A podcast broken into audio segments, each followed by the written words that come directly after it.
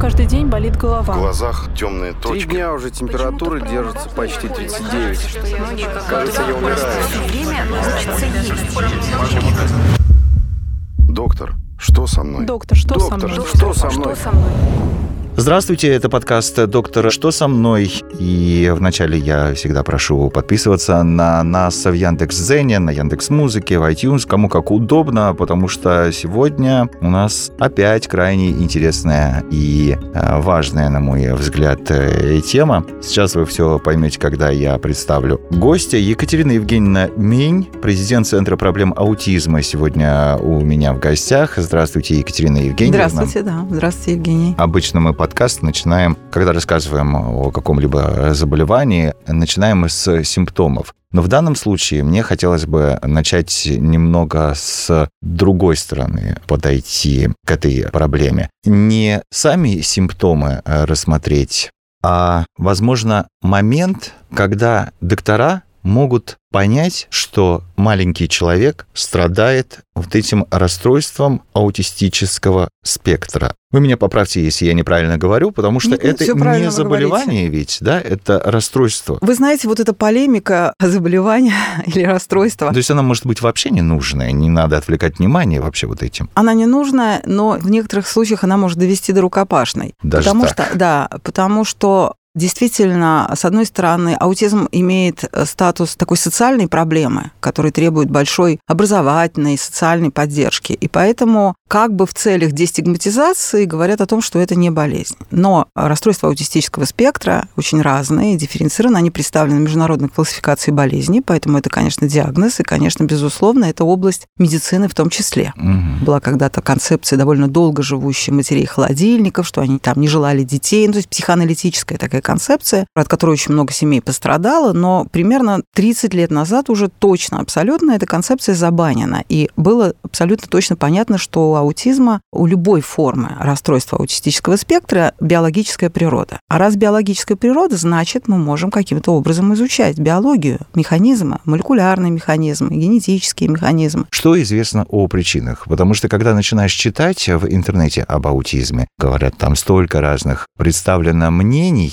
но самое такое распространенное, мы до сих пор точно ни о чем не знаем. В 90-е годы была большая вера вообще у человечества в генетику, очень большая, когда запустился проект «Геном человека», и все надеялись, что мы расшифруем геном и будем знать, почему мы болеем, стареем, умираем и так далее. На эти вопросы ответа человечество не нашло, но оно нашло благодаря этому проекту очень много-много разных других данных и разработало очень-очень ценные инструменты, которые позволяют сегодня использоваться. В 2000-е еще возникли там, микробиом человека. Сегодня это одно из тоже таких направлений о том, как микроорганизмы, микробиологический мир нас формирует, как он влияет и так далее. Естественно, нейробиология, то есть исследование мозга, мозг человека. И так или иначе, аутизм к этим всем направлениям все время как бы прикладывался. То есть и генетика изучалась аутизм, и микробиология, и иммунология, и нейробиология. То есть нет ответа на то, какая причина аутизма. Потому что аутизмов много, как выяснилось. Вот это расстройство аутистического спектра, их много разных аутизмов с точки зрения в том числе каких-то молекулярных механизмов. И сегодня тренды в аутизме, в исследовании аутизма заключаются в том, что, во-первых, можем ли мы понять происхождение, ну, конкретного случая аутизма, Мгм, да, у ребенка, то есть этиологию. Можем ли мы как-то развивать превенцию, что мы можем сделать там с папой, с мамой для того, чтобы риски рождения с аутизмом сократить? Еще один очень важный тренд – это субтипирование аутизма, то есть какой у него механизм, который запустил вот это поведение аутистическое. Потому что сегодня диагноз аутизма ставится только на основе наблюдения. Наблюдение за поведением. А наблюдение за поведением такое, которое может показать вам уже, ну, красные флажки вывесить, это после полутора лет, грубо говоря. А вообще, на самом деле, диагностика в среднем сегодня аутизма – это 4 года. Это не поздно, безусловно. там, Хотелось бы раньше. Конечно, Мгм. да. А чтобы начать раньше, должны быть биологические маркеры. Тренды исследовательские – это поиск биомаркеров в разных областях. Есть большой проект про, по метаболомике. Вы знаете, как есть же у нас тест «пяточка». У новорожденных исследуют ну, какие-то серьезные либо метаболические, либо генетические нарушения, которые мы можем сразу взять у новорожденных. И такой же тест вполне в перспективе возможен при аутизме.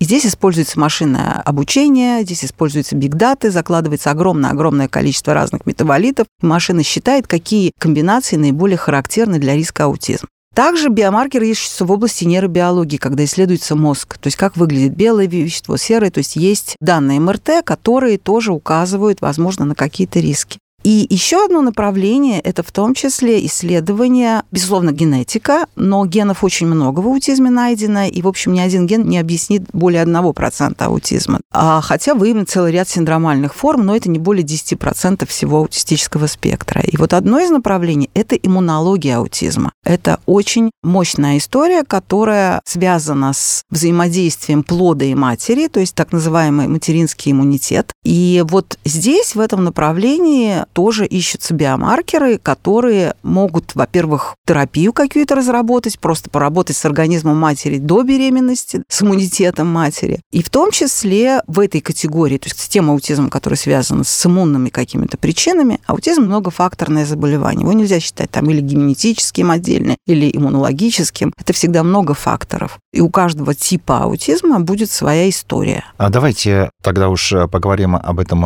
зарубежном исследовании, которое проводил проводилось сразу и в Великобритании, и в США, якобы со стопроцентной уверенностью можно еще до рождения ребенка определить, возможно ли, что он будет э, после рождения страдать аутизмом, и основывают это, обосновывают это даже тем, что уже известно по их данным, антитела матери, вот то, о чем вы говорили, угу. бомбардируют мозг эмбриона, и из-за этого возможно э, развитие вот этого заболевания. Вообще этим направлением занимается много лет американский иммунолог, именно иммунология аутизма Джуди Вандервота. Это Калифорнийский институт в Дэвисе, Майнд-институт, который один из крупнейших именно в исследованиях аутизма. И в этом конкретном, про то, о чем вы говорите, они еще пригласили математиков из Стэнфорда, потому что они занимались подсчетом. То есть на самом деле в предыдущих своих исследованиях команда Джуди выявила 8 целевых мишеней, 8 белков, то есть они экспрессируются, так скажем, да, то есть работа их очень важна в развивающемся мозге. И эти 8 белков уже были в предыдущей работе выявлены. Вообще, когда ребеночек заводится в организме женщины, это в некотором смысле такой феноменальный и такой совершенно уникальный процесс, потому что, по большому счету, с точки зрения иммунитета и программы иммунитета, одно тело ужиться в другом не должно. Соответственно, идет перепрограммирование иммунной системы для того, чтобы этот ребеночек там выносился. Материнский иммунитет играет огромную роль, потому что есть такое понятие иммунного импринтинга, когда мать передает, он же там в стерильной среде, а он должен родиться, уже соприкасаться с реальным миром, где много всего, да, разных всяких веществ, микроорганизмов. Соответственно, он должен получить какую-то уже иммунную память, и мать свои, так сказать, записки иммунные, она транслирует плоду.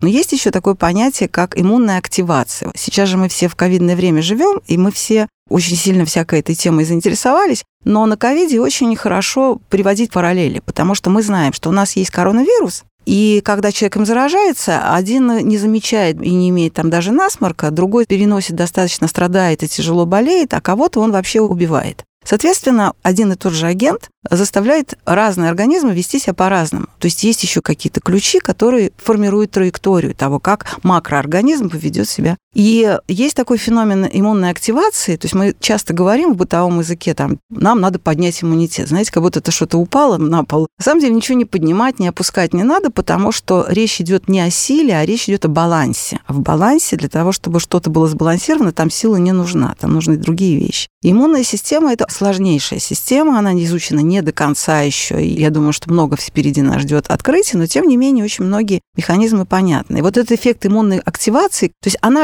активизируется всегда, когда поступает какой-то агент, и мы должны выдать иммунный ответ. А потом вроде как агент затих, вроде болезнь прошла, а почему-то активация остается. Вот феномен иммунной активации он сейчас очень хорошо исследуется в ВИЧ, потому что там тоже есть носительство просто, а есть почему-то больные доходят до СПИДа, да, условно mm-hmm. говоря. Бывает носительство такое, ну, без последствий. Это как бы разбалансировка такая иммунной системы, которая так не видна, то есть мы вроде как и болезни нет, но тем не менее на уровне химии происходит то, что сокращается количество там Т-клеток, активируются неинфицированные, допустим, клетки, да, даже не инфицированные вирусом, и происходит такое медленное, медленное, то есть это такой костер, который уже потухает, но мы туда плеснули керосина. И вот этот фактор, то есть движение самой да, инфекции, вот это вот как бы иммунная активация. Если у женщин есть какой-то фактор иммунной активации, то на самом деле система вот этого иммунного импринтинга, опять же, положительная система, важная система, жизнеобеспечивающая, она может работать не совсем корректно. И она может вырабатывать антитела, то есть воспринимать определенные белки плода как антигены, как враждебные. И количество вот этих антител против этих как бы антигенов будет увеличиваться. То есть она будет бороться с неправильно определенными, как вражескими белками, которые являются при этом важными белками, допустим, в развитии нервной системы плода. И что сделала команда университета в Дэвисе и этих иммунологов? Они давно очень занимаются, то есть уже были три мишени вот этих белков четких, и они разложили их в компьютер, математики помогли им создать модель. Они проверили где-то 10 тысяч пар, то есть разных комбинаций. Потому что когда антитело к одному белку, ничего не происходит. Антитело к другому белку, ничего не происходит. Но происходит при каком-то сочетании. И вот то, что сейчас они сделали, они посмотрели, какие именно сочетания повышают риски рождения ребенка с аутизмом где-то там процентов на 30. И это всего лишь три конкретные пары вот из этих, угу. как белки. Еще в зависимости от того, какой именно белок задействован в этой паре, можно даже определять тяжесть аутизма. Это обалденная работа, которая что дает? Во-первых, можно каким-то образом вмешаться в иммунную систему матери, когда она уже беременна. Во-вторых, что очень важно, можно вмешаться в иммунную систему матери до зачатия. И в-третьих, если все-таки такие риски есть, то когда ребенок родился при такой композиции, а это всего лишь риски, это не железное, то есть стопроцентное, что имеется в виду под стопроцентным? Стопроцентно, что есть вот эта категория детей, аутизма которых связана именно с иммунологическими факторами, то есть это одна небольшая категория детей, не все аутизмы. И речь идет о точности и специфичности. Это есть понятие тоже в диагностике. Специфичность это значит, что мы не спутаем здоровых угу. с этими да, рисковыми детьми. И, соответственно, если мы можем, опять же, такой тест провести уже у матери, и мы ждем этого новорожденного с высоким риском, то мы просто уделяем внимание и осуществляем вмешательство ну, максимально рано. Так, о точности месяцев. и специфичности. У одной и той же пары рождаются дети и с аутизмом, и без него. Да. Соответственно, вот о да, чем речь. именно об этом и речь, что иммунная активация, состояние материнского иммунитета – это не железная вещь, это mm. не геном человека, а это транзитная вещь. Мы в прошлом году обсуждали с э, одним э, эпидемиологом, то есть вот у нас конференция, каждый год мы проводим «Аутизм. Вызовы и решения», где все эти вещи, вот все эти тренды научные мы представляем. Лидеры этих исследований, они либо приезжают в Москву, либо сейчас они пока выходят в онлайне. И Джуди у нас тоже будет в апреле про это все рассказывать. А в прошлом году с э, одним эпидемиологом мы в том числе обсуждали, возможно ли, допустим, коронавирус, может ли быть он еще одним каким-то фактором, который повлияет на картину с аутизмом. Никто не может сказать это прямо железно, но тем не менее исключать такой фактор с учетом того, что коронавирус на нервную систему тоже влияет, нельзя. И если коронавирус, например, там, не знаю, в момент зачатия даже проходил легко, но при этом активировал материнский иммунитет, то как бы риски могут повышаться. Риски повышаются, потому что материнский аутоиммунитет может вырабатывать антитела, в том числе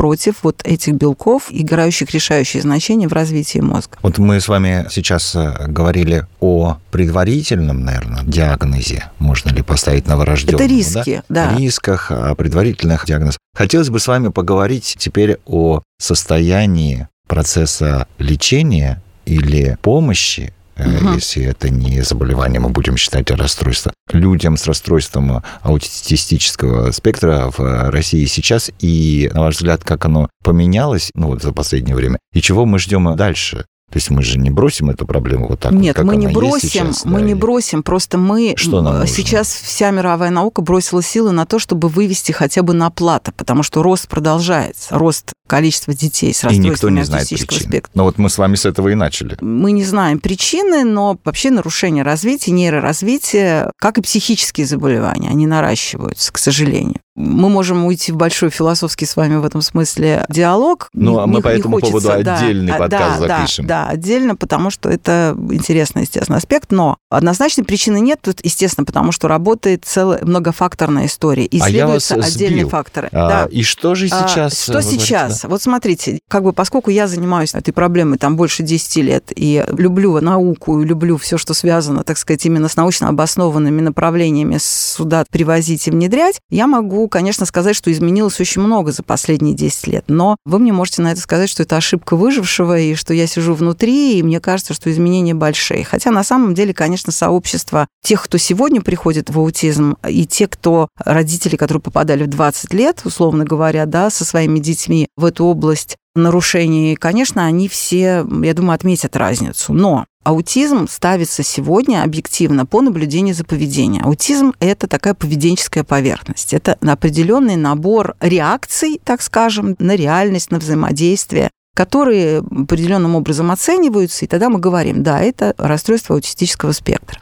И, соответственно, все вмешательства наиболее актуальные, что логично, это вмешательства, позволяющие изменять это поведение. То есть наибольшей доказательной базой и достаточно универсальным средством вмешательства являются так называемая поведенческая терапия. Терапия, основанная на прикладном анализе поведения. И вот методики, которые развиваются вот в этой дисциплине, они наиболее эффективны. Они действительно позволяют детей учить, адаптировать, осваивать самые-самые разные навыки, от самых базовых типа бытовых до социальных сложных, типа там дружбы или поведения в каких-нибудь сложных социальных ситуациях. И это действительно терапия, на которую сегодня все опирается. Но часть, которая развивается в области биологии, сегодня тоже предлагает свои решения. И это очень интересная область, потому что очень много сейчас исследуется препаратов из других областей. Если мы субтипируем аутизм, как я сказала, вот у нас как бы там, не знаю, условно иммунологический, генетический, микробиологического, а с микробиомом, потому что эти исследования тоже ведутся, лекарства на основе пересадки микробиоты здоровой тоже очень перспективные. И, соответственно, мы сможем вмешиваться нацеленно. Мы не будем путать детей и предлагать им, то есть это так называемый прецизионный подход в медицине, когда мы индивидуально разбираем, берем ребеночка, и он у нас как детектив, мы расследуем, грубо говоря, там, кто убил. И вот эти все инструменты, про которые мы с вами говорим, да, и метаболические, и иммунологические, то есть это конкретные биомаркеры, которые позволяют вот эту диагностику точную делать, что именно с конкретным ребенком случилось, почему он пошел по такому пути развития. Да, не по типичному, а по аутистическому. Все, что нам дает трансляционная медицина и биомедицина исследования, сегодня в этом смысле многообещающих и препаратов даже, которые на самом деле но есть такое понятие off-label, вы знаете, наверное. Это когда препарат исследован, доказан, утвержден в одной болезни, а потом он начинает применяться в другой болезни ну, и показывать свою эффективность. Да, это распространенная да. история. Сегодня практически весь ковид лечится off-label. Да, да, да, да, кстати. Соответственно, в аутистической, так скажем, медицине применяются антибиотики, и даже препараты некоторые, которые используются в онкологии, и препараты, которые используются в аллергологии, и в кардиологии даже, там типа бета-блокаторы и так далее, антипаразитарные препараты. И проходят клинические исследования нескольких препаратов именно с точки зрения влияния на аутистические симптомы. И это очень интересные вещи, Перспективно. Да. Екатерина Евгеньевна, я вот, э, может, сейчас э, глупость какую спрошу. Я не совсем понимаю, что к детям-то пристали. Может быть, они просто так развиваются? Смотрите, а потом э, детям пристали нормально. нет. К сожалению, это не так. Есть понятие савантизма. Если вы знаете, савант – это типа такой сверх-сверх-сверходаренный человек. Я не знал. Если мы с вами вспомним, на самом деле, прекрасный фильм во всех отношениях, ну, как бы немножко набивший оскомину, но, тем не менее, прекрасный фильм «Человек дождя», то мы видим там человека с серьезным аутизмом, саванта который обладает очень-очень развитыми функциями в определенной области. Вы знаете, что Хоффман играл конкретным, то есть был прототип. Да, да, да. да. А Ким Пик реально был такой человек. Его функции некоторые, он мог читать разворот книги одновременно, даже не одну страницу целиком, то есть минута у него уходила на чтение разворота какие-то математические такие, то есть какие сверхспособности, не очень, может быть, даже функциональные, но которые как бы умеют. У нас э, был, я знала одного мальчика, который определял по звуку мотора марку машины, как бы. Ну да, это, тоже савант. Это, да, тоже савант, Здорово. но это бесполезная довольно как бы функция с учетом ну, того, что он не мог завязать шнурки, да? И савантизм действительно распространен больше, чем есть саванты и типичные люди, но действительно распространен в аутистической среде больше, чем в типичной среде. Но это не значит, что все дети саванты. То есть это такая двойная исключительность. Феномен, который изучаются, пытаются определить, почему некоторые становятся савантами, то есть в аутистическими спектрами. Но вообще большая часть детей – это действительно глубоко больные дети, которым требуется и лечение, и помощь, и которым потребуется пожизненная поддержка. То есть в данном случае это ловушка аутизма, что действительно есть абсолютно там выдающиеся люди. Это не значит, что они не страдают, высокофункциональные люди с аутизмом, и что им удобно жить, и что им легко все дается. Но, тем не менее, они, по крайней мере, на уровне жизнеобеспечения достаточно самостоятельно. Есть огромное количество детей, и вызывает тревогу именно эта популяция детей, почему ищут, почему еще раз вот возвращаясь, нужно очень рано все по максимуму получать знаки, сигналы и какие-то тревожные звонки, даже если это просто сигналы риска, все равно, чтобы мы сосредотачивались и не позволяли вот этому аутизму полностью захватывать ребенка, рано вмешивались и наращивали адаптивность да, этого организма к обычной среде, чтобы максимально все-таки выращивать достаточно самостоятельных людей. Аутизм не романтичная вещь, там много трагедий, много неприятностей. Это очень тяжелая социально-экономическая история. Наша страна просто пока мало тратит, потому что все лежит на плечах родителей. Те страны, которые тратят деньги именно на аутизм, у которых есть национальные программы, то есть Соединенные Штаты Америки или та же там Великобритания, это огромные миллиарды, которые тратятся на развитие системы помощи. Поэтому вопрос о том, чтобы вмешиваться как можно раньше... По-прежнему и... стоит, да? Конечно, стоит. Вы как человек, вы сказали, более 10 лет э, занимаетесь этой проблемой. Мне кажется, будет к месту если в нашем подкасте вы дадите несколько советов близким людям, детей, людей, страдающих расстройством аутистического спектра, потому что я тоже начитался сейчас рассказов о том, что люди себя посторонние ведут недостаточно корректно, что чуть ли не считают, что это передается как э, коронавирус по воздуху. Ну, в общем, чего только я не наслушался. С точки зрения формальных определений эпидемии, у аутизма как раз гораздо более эпидемический статус, чем у коронавируса. Да. Но с точки зрения показателей имеется в виду, конечно, он никаким образом не заразен. И это, да. наверное, в этом смысле, может быть, у него есть какое-то перед коронавирусом преимущество, безусловно. Но дело в том, что он не заразен, но это не значит, что кто-либо из нас или из ближайшего окружения защищен от него, потому что границ по распространению, ну, в смысле, по рождению ребенка с аутизмом нет никаких, ни социально-экономических, ни этнических, ни географических. Поэтому все так или иначе, в общем-то, в группе риска с таким распространением. Я считаю, что нужно искать врачей, которые могли бы персонально посмотреть на ребенка, на его организм, которые бы искали возможность помочь, диагностировать достаточно подробно ребенка, изучать, исследовать его генетику, какие-то молекулярные, метаболические вещи, потому что чтобы врач мог действительно во что-то вмешаться, да, чтобы действительно могли чем-то помочь. Хотелось бы, чтобы вот именно это направление, естественно, развивалось, да, чтобы не просто врачи-психиатры давали просто тяжелые лекарства, которые, в общем, на самом деле этим детям не помогают, а чтобы мы каждый раз выясняли, какой сюжет диагностический конкретно у этого ребенка. Что касается отношения, ну, мы с этим очень много работаем. Надо больше знакомить с этой проблемой, потому что иногда прохожие, которые видят какое-то неадаптивное поведение ребенка, который сенсорный перегруз, который дает реакцию сверхчувствительную, сверхбурную на, казалось бы, обычные вещи. Да, мы с вами тоже срываемся, но у нас ресурс больше. А у этих детей, у этих людей он поменьше. Они менее адаптивны к разным моментам, к сигнализации, которая во дворе, к каким-то вещам. К мелочам, казалось да, бы. Да, казалось бы, мелочам, которые мы можем как бы перетерпеть до, до определенного момента. И то мы до какого-то момента терпим дрель соседа, потом идем к соседу. У них этот ресурс просто покороче. И они могут выйти из себя, естественно, в любом месте. И выглядит это, конечно же, не очень красиво, это выглядит, может быть, странно. И если люди не понимают, что стоит за этим поведением, они могут вмешиваться. И просто мой такой совет, если мы видим, что ребенку ничего не угрожает, да, есть